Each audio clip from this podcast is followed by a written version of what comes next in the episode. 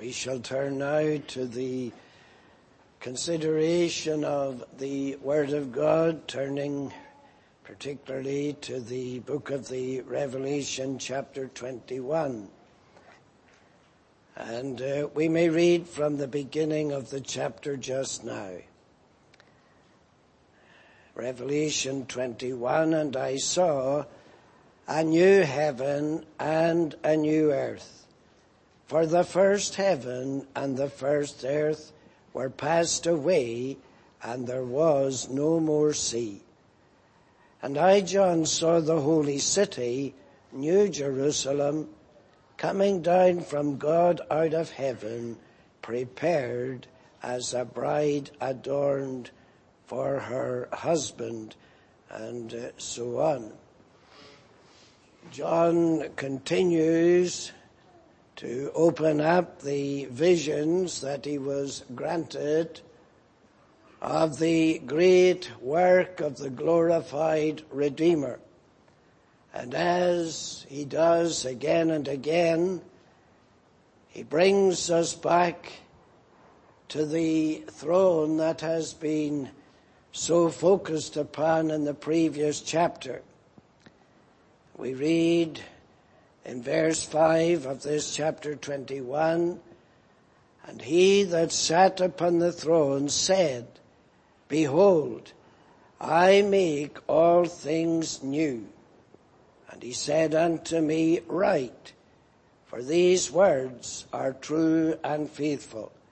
And he said unto me, It is done. I am Alpha and Omega, the beginning and the end. John brings us back to the throne. Uh, throughout the book of the Revelation, there are more references to God's throne than any other book in the Bible. The great focus throughout the book is on the throne. We might tend to focus much upon events in this world, the material world, and forget that the one who is ruling and reigning never leaves his throne. And here as we're coming to the conclusion, as it were, of history, the history of this world, we are still focused upon the throne. The throne has not been vacated, no matter what opposition has been mounted against it, no matter how bitter the enemies and how strong and powerful, no matter what they have endeavored to do by way of dethroning the great King of Zion, and destroying his uh, church and his witness. Here we're coming to the end of the book and the throne is still there and it is still occupied. The one who is speaking from the throne at the very beginning of the book is still enthroned as we come to the end of it. And he who had been telling John to write at the beginning of the book tells him to write again. Write, for these words are true and faithful. And then he said, it is done. Because he is in control, it is done. Everything that he purposed from eternity past, every particle of his decree is perfectly executed from that throne. It is done. I am Alpha and I am Omega. I am the beginning and I am the end. Four times throughout the book we have the glorified Redeemer claiming I am the Alpha and I am the Omega. Twice also he says, in addition, I am the first and I am the last. There will be no one after me. I conclude all things and I reign supremely to the very end. Now going back to the previous chapter, just to remind us of what takes place because this throne exists. Last Lord's Day we considered something of the great white throne and the judgment. And this throne is the throne from which the eternal destiny of every single man, woman, boy and girl that ever lived. The great assembly, we looked at it last Lord's Day, the greatest assembly of the human race ever to be. There never will be a greater or larger assembly. The sea giving up its dead, death and hell delivering up the dead that were in them, serving the purposes of God. What we find is that the one in the throne passes judgment on every last one. Your judgment, my judgment will be from this throne. And we are told by the one who is appointed to be the judge exactly what he's going to do. We know that the great white throne of eternal immutable justice and every man judged out of the things that were written in those books. And how will the judge, how will he do just judgment? He himself tells us while he was in this world. You go back with me. This is one of the places where the Savior speaks of it in Matthew's Gospel chapter 12. Uh, this isn't one of the disciples speaking. This isn't a spokesman for the Savior. This is Himself, the one to whom all judgment has been committed. Listen to what He says as recorded by Matthew. Verse 36 of Matthew 12. But I say unto you that every idle word that men shall speak, they shall give account thereof in the day of judgment.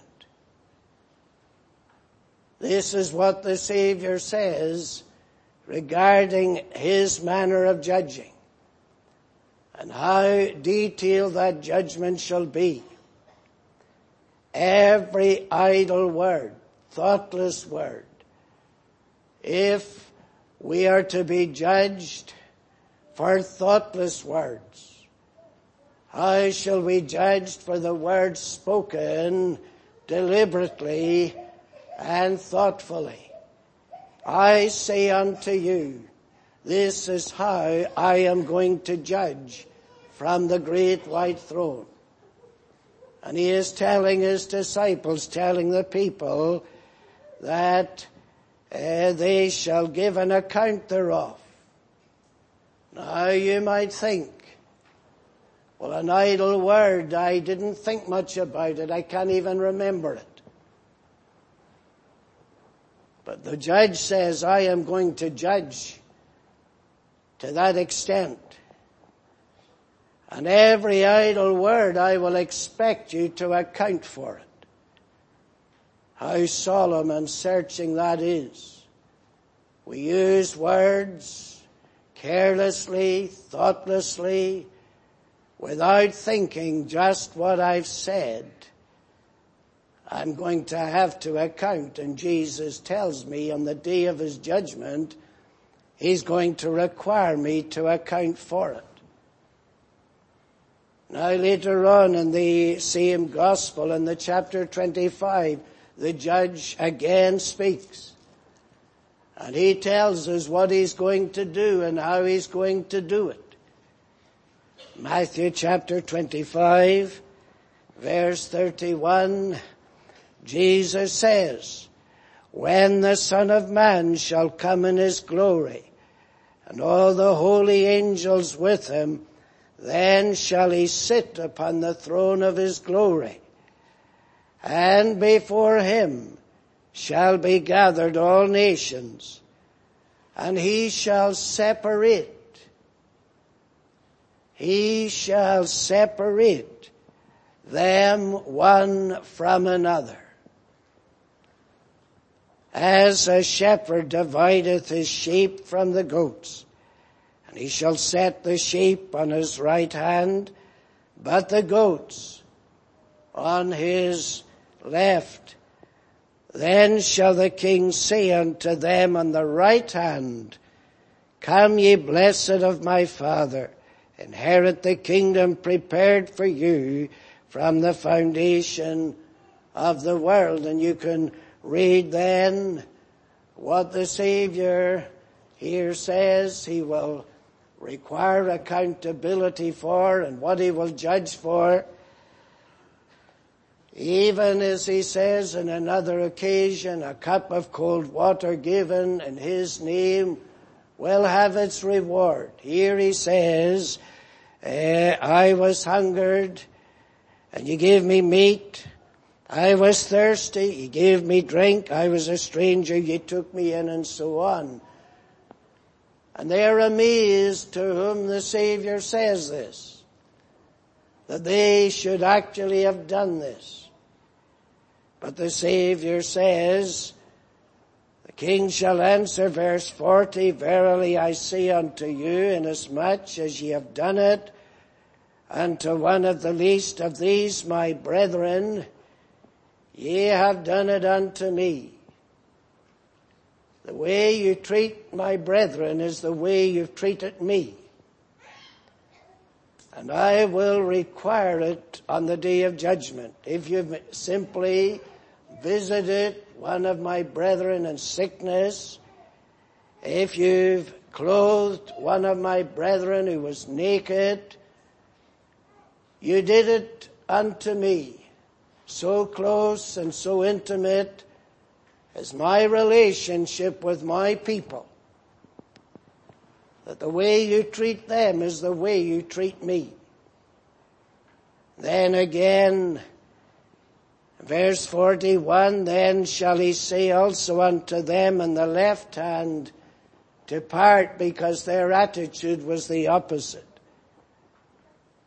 And you will see the great contrast. It couldn't be clearer.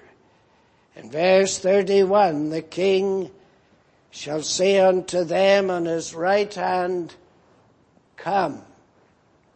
Verse 41, then shall he say unto them on the left hand, depart.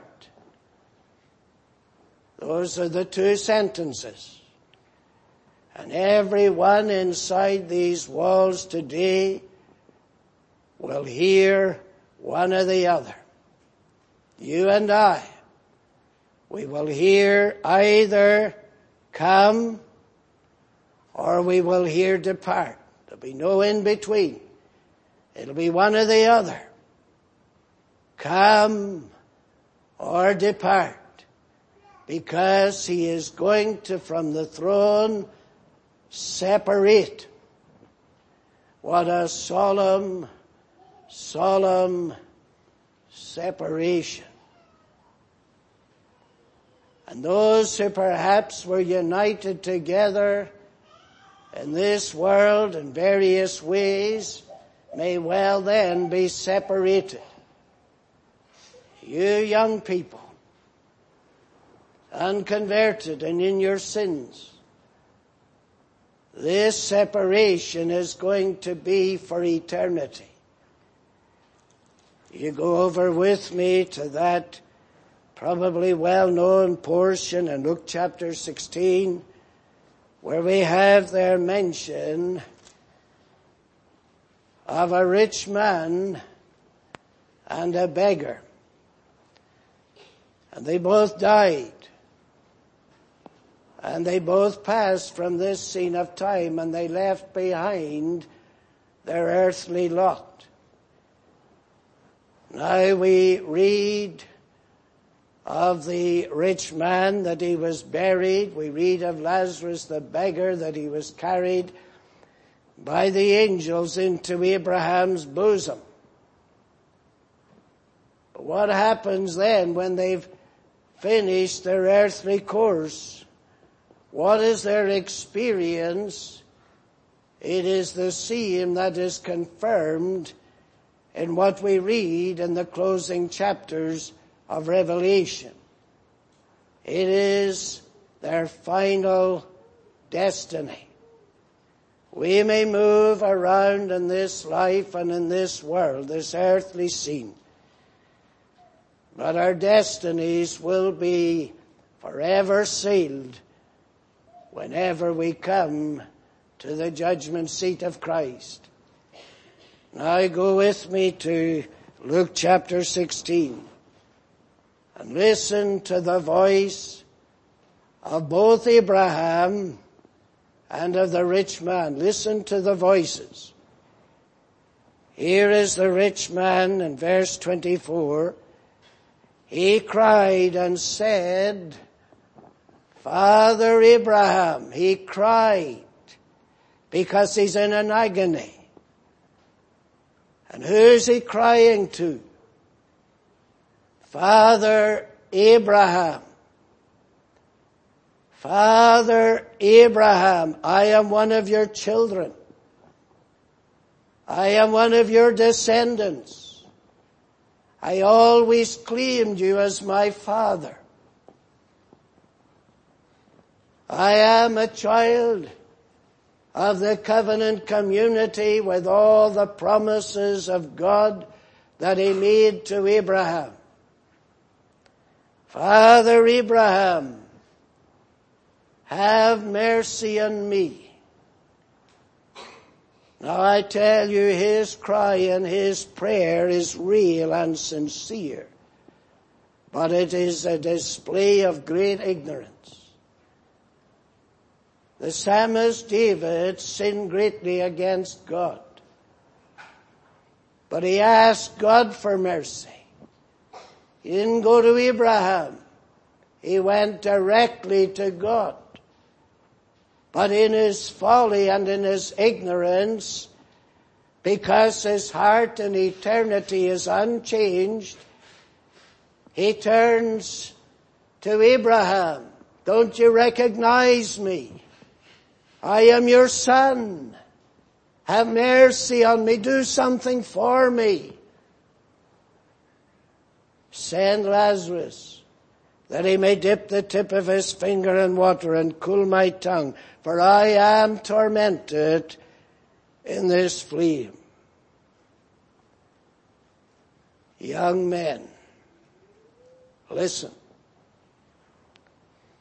But Abraham said, son. Abraham said, son. Now, the context in which those words are found are solemn. Because Abraham says in verse 26, and beside all this, between us and you there is a great gulf fixed, so that they which would pass from hence to you cannot, neither can they pass to us that would come from thence. Here is a man who's lost. And he is tormented because part of the reason for his torment is he can see his father Abraham and he can see Lazarus in the bosom of his father Abraham. Now, as we consider the closing chapters of Revelation, we are told of the bride of Christ, of the new Jerusalem, the holy city coming down from God, who its occupants are. But we're told without. There are those who are outside of it, separated. You and I have to see here what the Savior is saying. Here is a lost soul For him there is no mercy, for him there is no forgiveness, there is no justification, there is no salvation forever. But he can see his father Abraham. He's separated from him. There is no bridge to cross to bring Abraham or even the beggar Lazarus to where he is eternally separated. And because of what the rich man sees, he calls on his father Abraham, do something for me. Don't you care about me, your child? Don't you have a concern for me being tormented here? Do something for me. he could see Abraham. And if he could see Abraham, he could see Moses. And he could see others. What an eternity it must be for a son from a Christian home, a son brought up under the gospel, a son lost and undone, seeing his father, seeing his mother in the bliss of eternal glory and cry out, Father, do something for this son. Surely you love me. Surely you cared for me. Surely you prayed for me. Can you forsake me now? And the father, listen, listen to your father's voice, young man. Can you hear it? Abraham's son. Son. He speaks of the relationship. Son, remember that thou in thy lifetime receivest thy good things. You received instruction. You received warnings. You received blessing heaped upon blessing. What did you do with it? Son, son, I can do nothing now. You have sealed your destiny forever. You, my dear young man, read those words and lay them to heart, for they are solemn. But coming back to the revelation where we have the judgment taking place and it is concluded. And we are told in verse 15 of chapter 20, whosoever was not found written in the book of life was cast into the lake of fire. And Jesus refers to that place as being the place prepared for the devil and his angels. It is a place prepared. God has prepared it. He has ensured that it is suitable, perfectly suitable as the place where the ungodly will dwell with the devils for eternity. But here when we come to chapter one, we come to a most contrasting and a most beautiful scene. We come to see the most beautiful scene the universe can possibly ever entertain. I saw, John says, a new heaven and a new earth.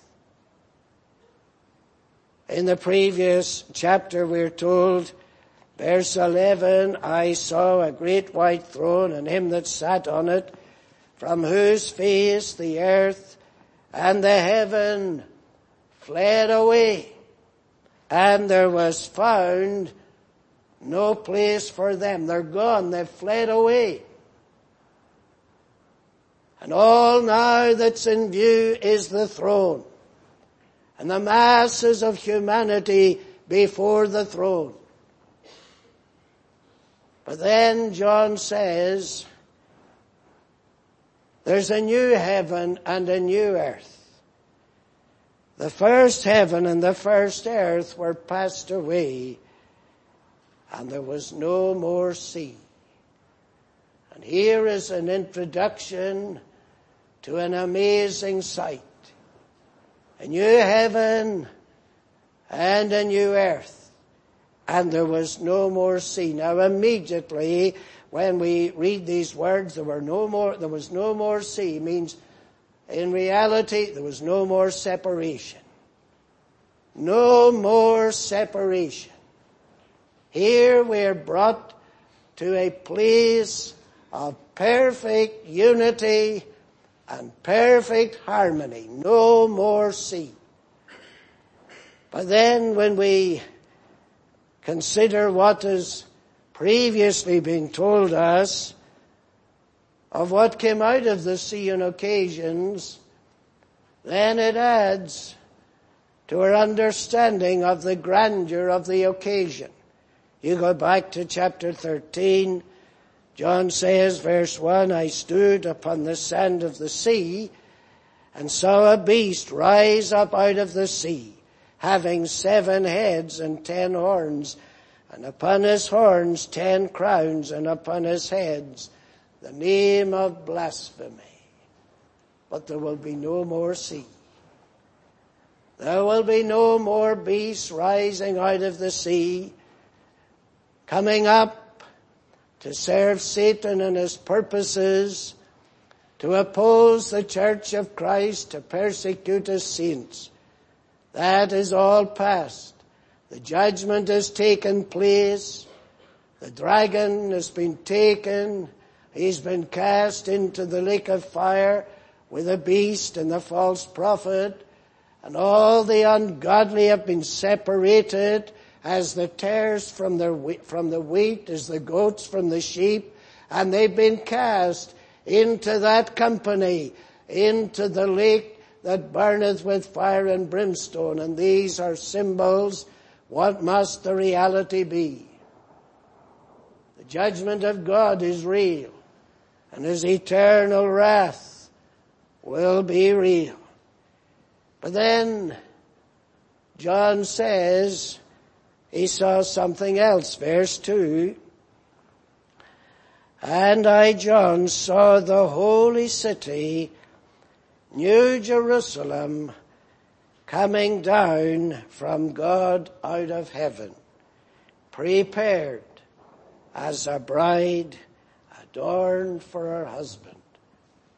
Now you connect that with what John tells us the angel one of the angels that had the seven vials full of the seven last plagues came to John, verse 9 at the end of it, come hither, I will show thee the bride, the Lamb's wife.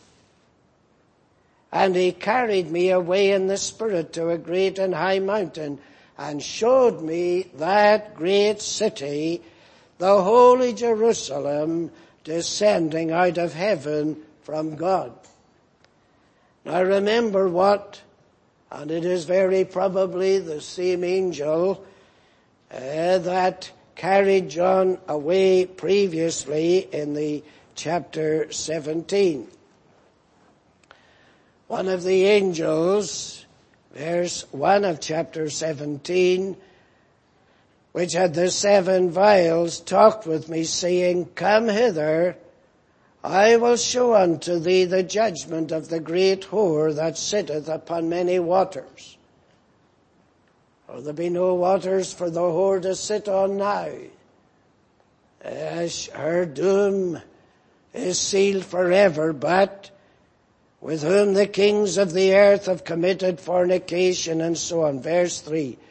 So he carried me away in the spirit into the wilderness.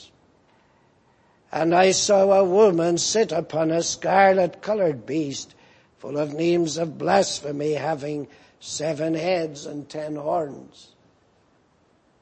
What does John say? The angel that had the seven, one of the angels that had the seven last plagues came and first of all, he took me to the wilderness.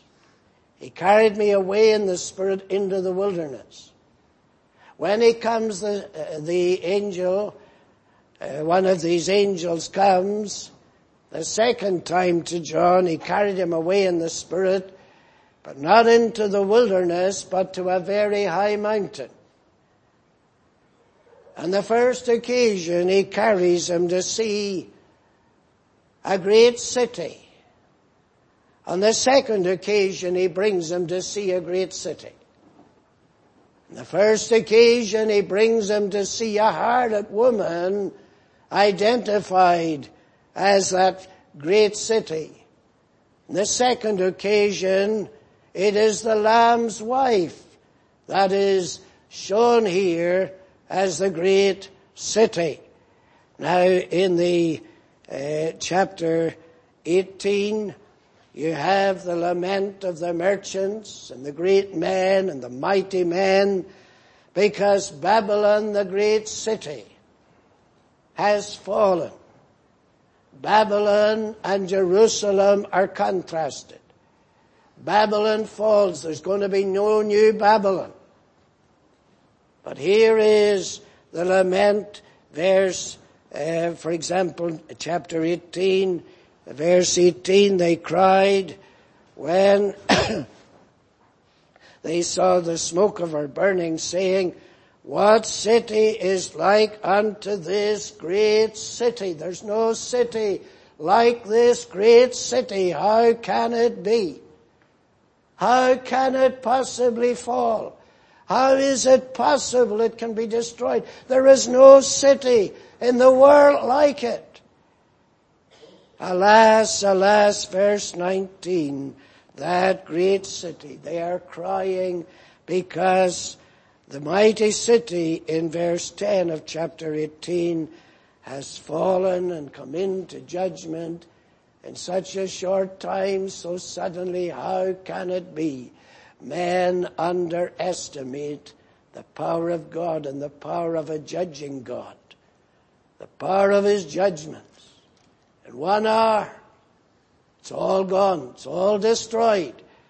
The mighty power of God. Now, when we come to Revelation 21, John says the judgment is past one of the angels comes and says, eh, come hither, I will show thee the bride, the Lamb's wife. Go back to verse 2. John says, I saw the holy city, New Jerusalem, coming down from God out of heaven, prepared as a bride adorned for her husband. Now what a scene ordinarily. Women particularly love to attend weddings. And uh, every minister knows when he conducts a marriage and when he stands and waits for the signal for the bride and her father to come into the building and he asks the congregation to arise to receive the bride heads are turning to see how she looks, to see how well she's been prepared. And you hear the whispers, isn't she beautiful? Isn't she lovely? And then when she comes to stand beside her husband, he looks into her eyes, maybe whispers, you are beautiful. You are lovely. Here is the most magnificent display of beauty that can ever, ever be beholden. Here is a city prepared as a bride for her husband, fitted and ready to be embraced by him. And John is taken by the angel. I want to show you something. I want to show you something that Christ has been waiting for. I want to show thee the bride. I want you to look at Christ's bride. I want you to look at the one that he surrendered his very life to procure. The one that he came into this world to win to his bosom. The one that his heart has longed and yearned for.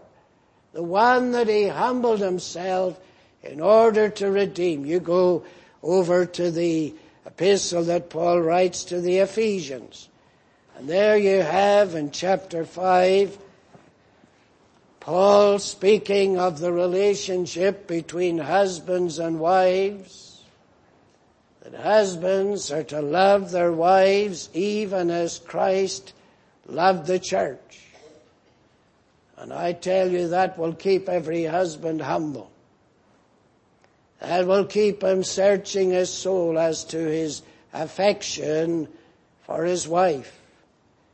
But we read that husbands, verse 25 of Ephesians 5, are to love your wives even as Christ loved the church and gave himself for it. This is the church, this is the bride that he gave everything he was and everything he had, he gave it for her. Why? Verse 26. That he might sanctify and cleanse it with the washing of water by the word. What has prepared this bride. The cleansing power, the sanctifying power of God's Word. That he might cleanse it with the washing of water by the Word, that he might present it to himself a glorious church, not having spot or wrinkle or any such thing, but that it should be holy and without blemish. Here's the great wedding day. Here is the great day that Christ has had before him through all his sufferings, all his humiliation, through all the agony of Calvary, what do we read in the epistle to the Hebrews there in the chapter 12? We're told to look, the saints of God are directed to be looking unto Jesus as the author and finisher of their faith. And what do we read? We are to look to Him for. Why? Do we look to him particularly? Looking unto Jesus, the author and finisher of our faith, who for the joy, the joy that was set before him, endured the cross, despising the shame, and is set down at the right hand of the throne of God for the joy. Oh, this is the joy the joyful day of Christ. The judgment is past, and now his soul is full of joy. For here, in spite of all the opposition, down through the centuries, hell stirred up to destroy Christ's church, to dethrone him, to destroy the witness on his behalf. For the joy that was set before him, he saw this bride. Because he is eternally God and he is omniscient, he saw what he would win. He saw with his eternal omniscience, he saw the one that was worth dying for. He saw the one that it was worth bleeding for. He saw the one that he would be humiliated to win. Here John sees a sight of the Lamb's wife. And what a sight she truly is because as Paul tells the Ephesians, she has been prepared not for her own glory or not to glory in herself, that he might present it to himself. And when the bride is before him, she's exactly what he wanted. She is exactly what he desired. She fills every desire, satisfies every desire of his holy soul. He could not want her to be more glorious. He could not desire any improvement upon her. She delights him in every conceivable way.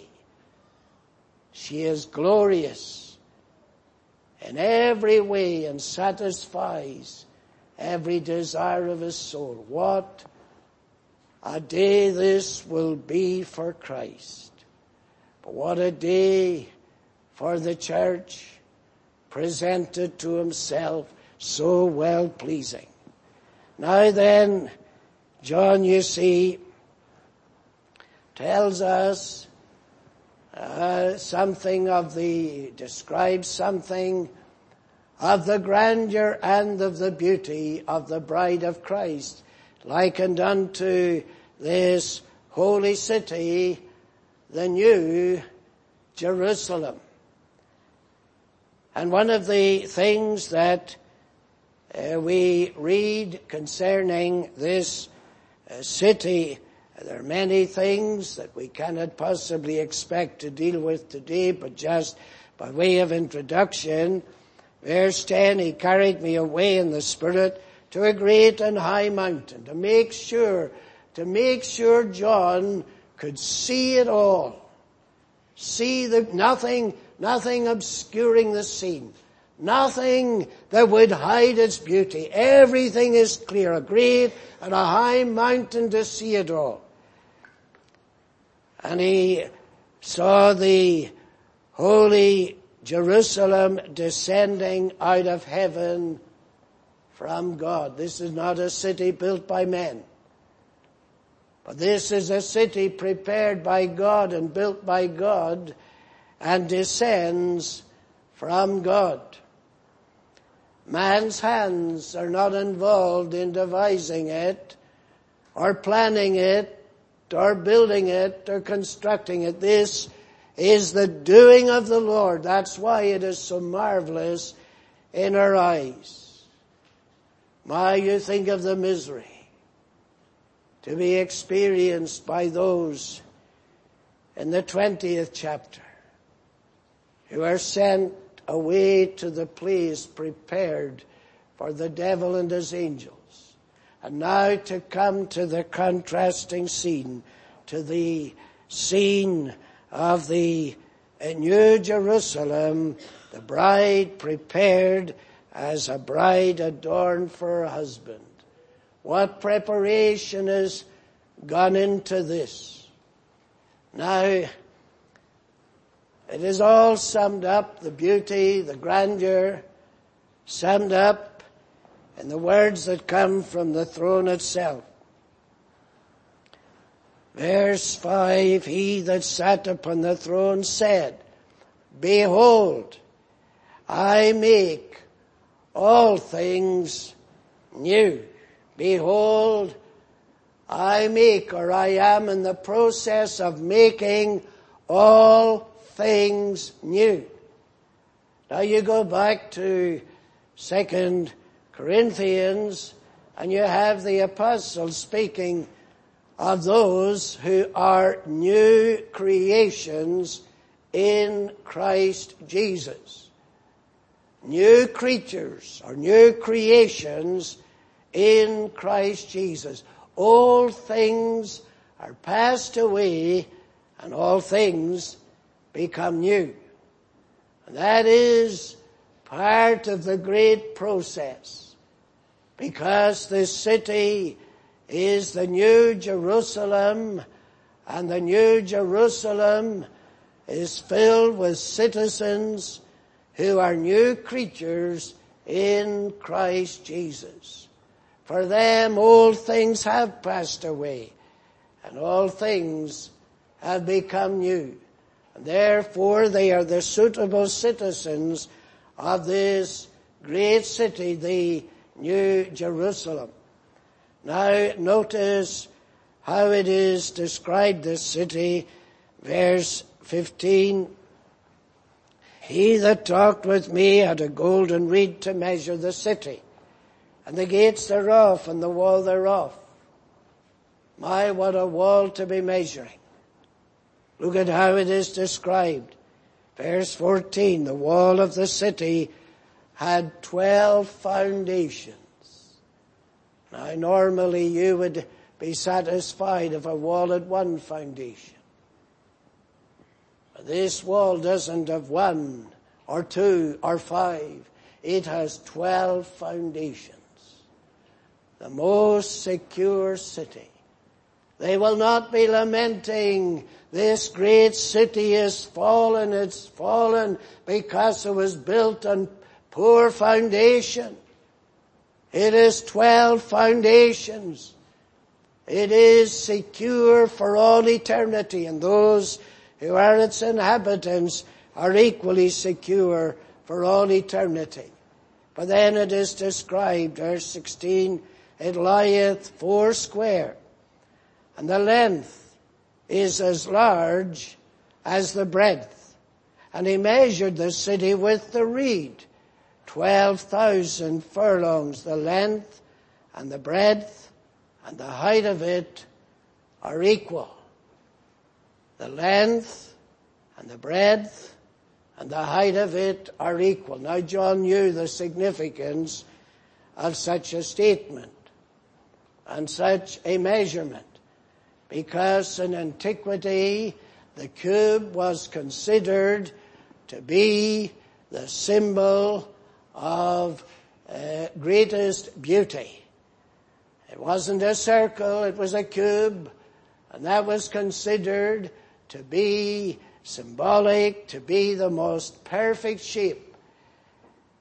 Now you go back to the tabernacle, and you go back to Solomon's temple. And what do we find regarding the measurements of the tabernacle and particularly the Holy of Holies. When Solomon built his temple, the Holy of Holies, that of course was in reality an enlargement of the tabernacle.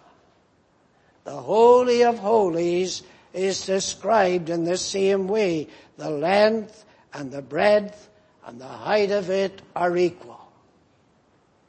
What then is so significant?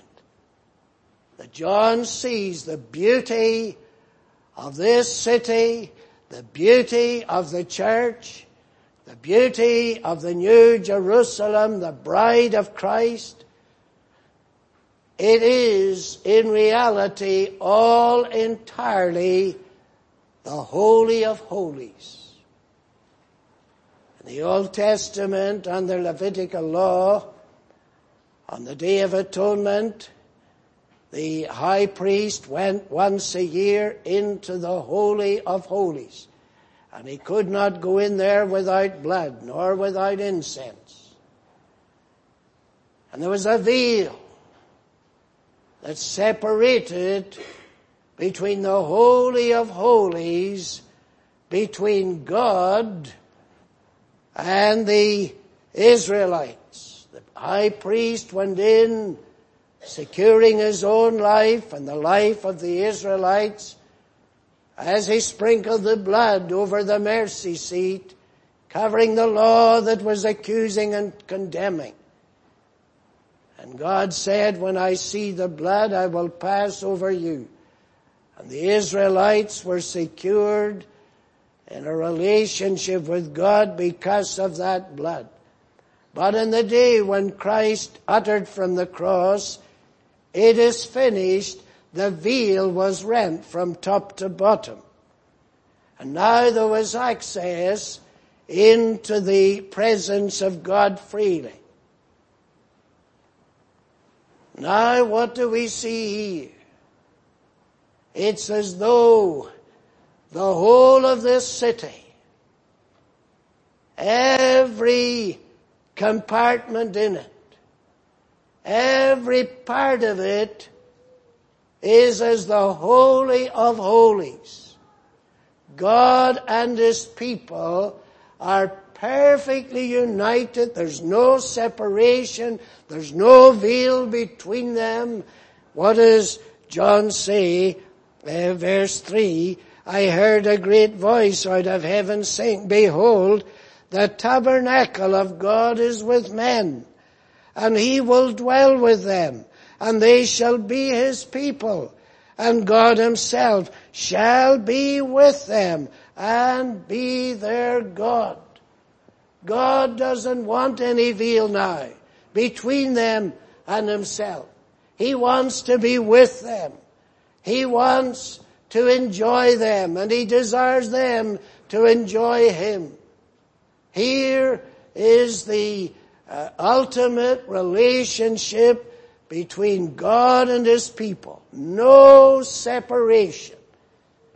No inhibitions. Nothing but perfect, hallowed, holy, eternal communion and fellowship with God. This is what John is seeing is to be the experience of those who are on the right hand when the judge separates the sheep from the goats and the wheat from the chaff. Those on his right hand are those who enter into this city and they are the inhabitants of the new Jerusalem to share in all this glory and all this beauty. Now you will see that in verse 8 we are told, but the fearful and unbelieving and the abominable and murderers and whoremongers and sorcerers and idolaters and all liars shall have their part in the lake which burneth with fire and brimstone, which is the second death. So this separation is very real.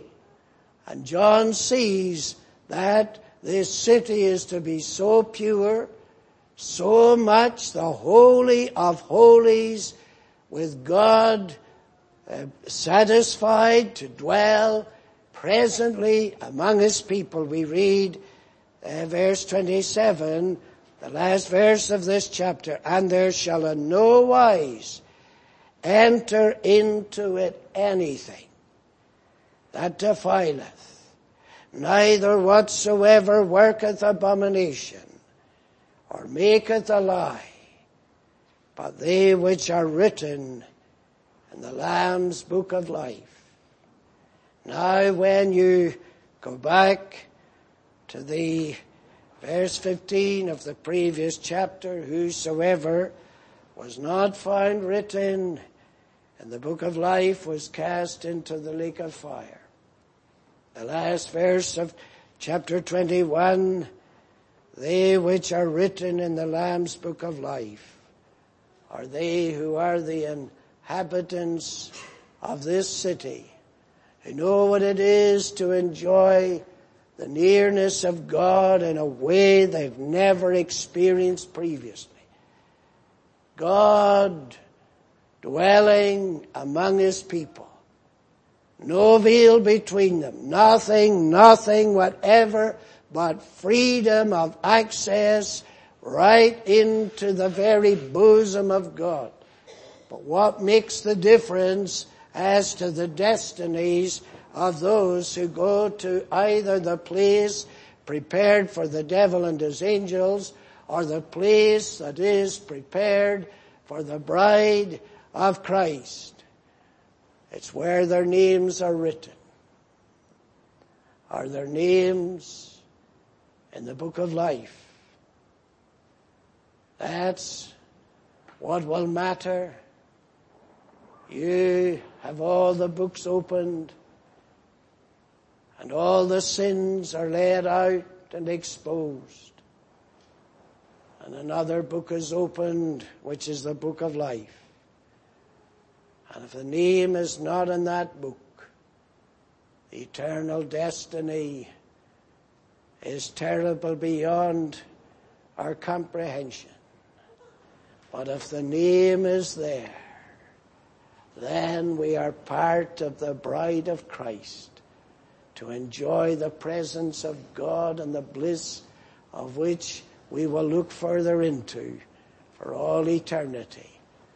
And our concern this day must surely be, is my name there? As I presently sit in this building, what is my destiny? If nothing changes, what is my destiny?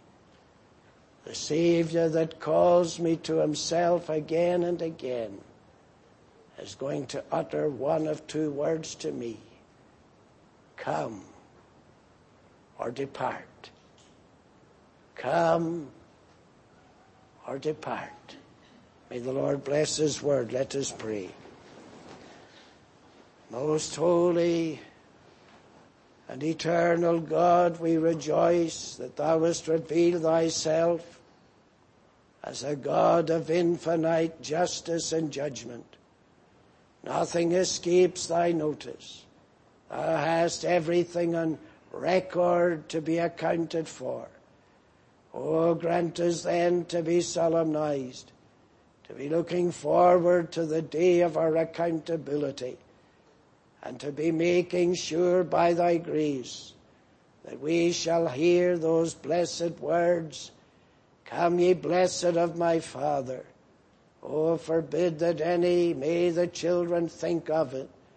Forbid that any would hear the words depart. Oh, grant us then to be desiring, to be sharing in the glorious day that Christ has lived for and that Christ has died for. May we desire with all our hearts to be part of that glorious occasion. Bless then thy word to us. Pardon us, receive us. For the Redeemer's sake. Amen.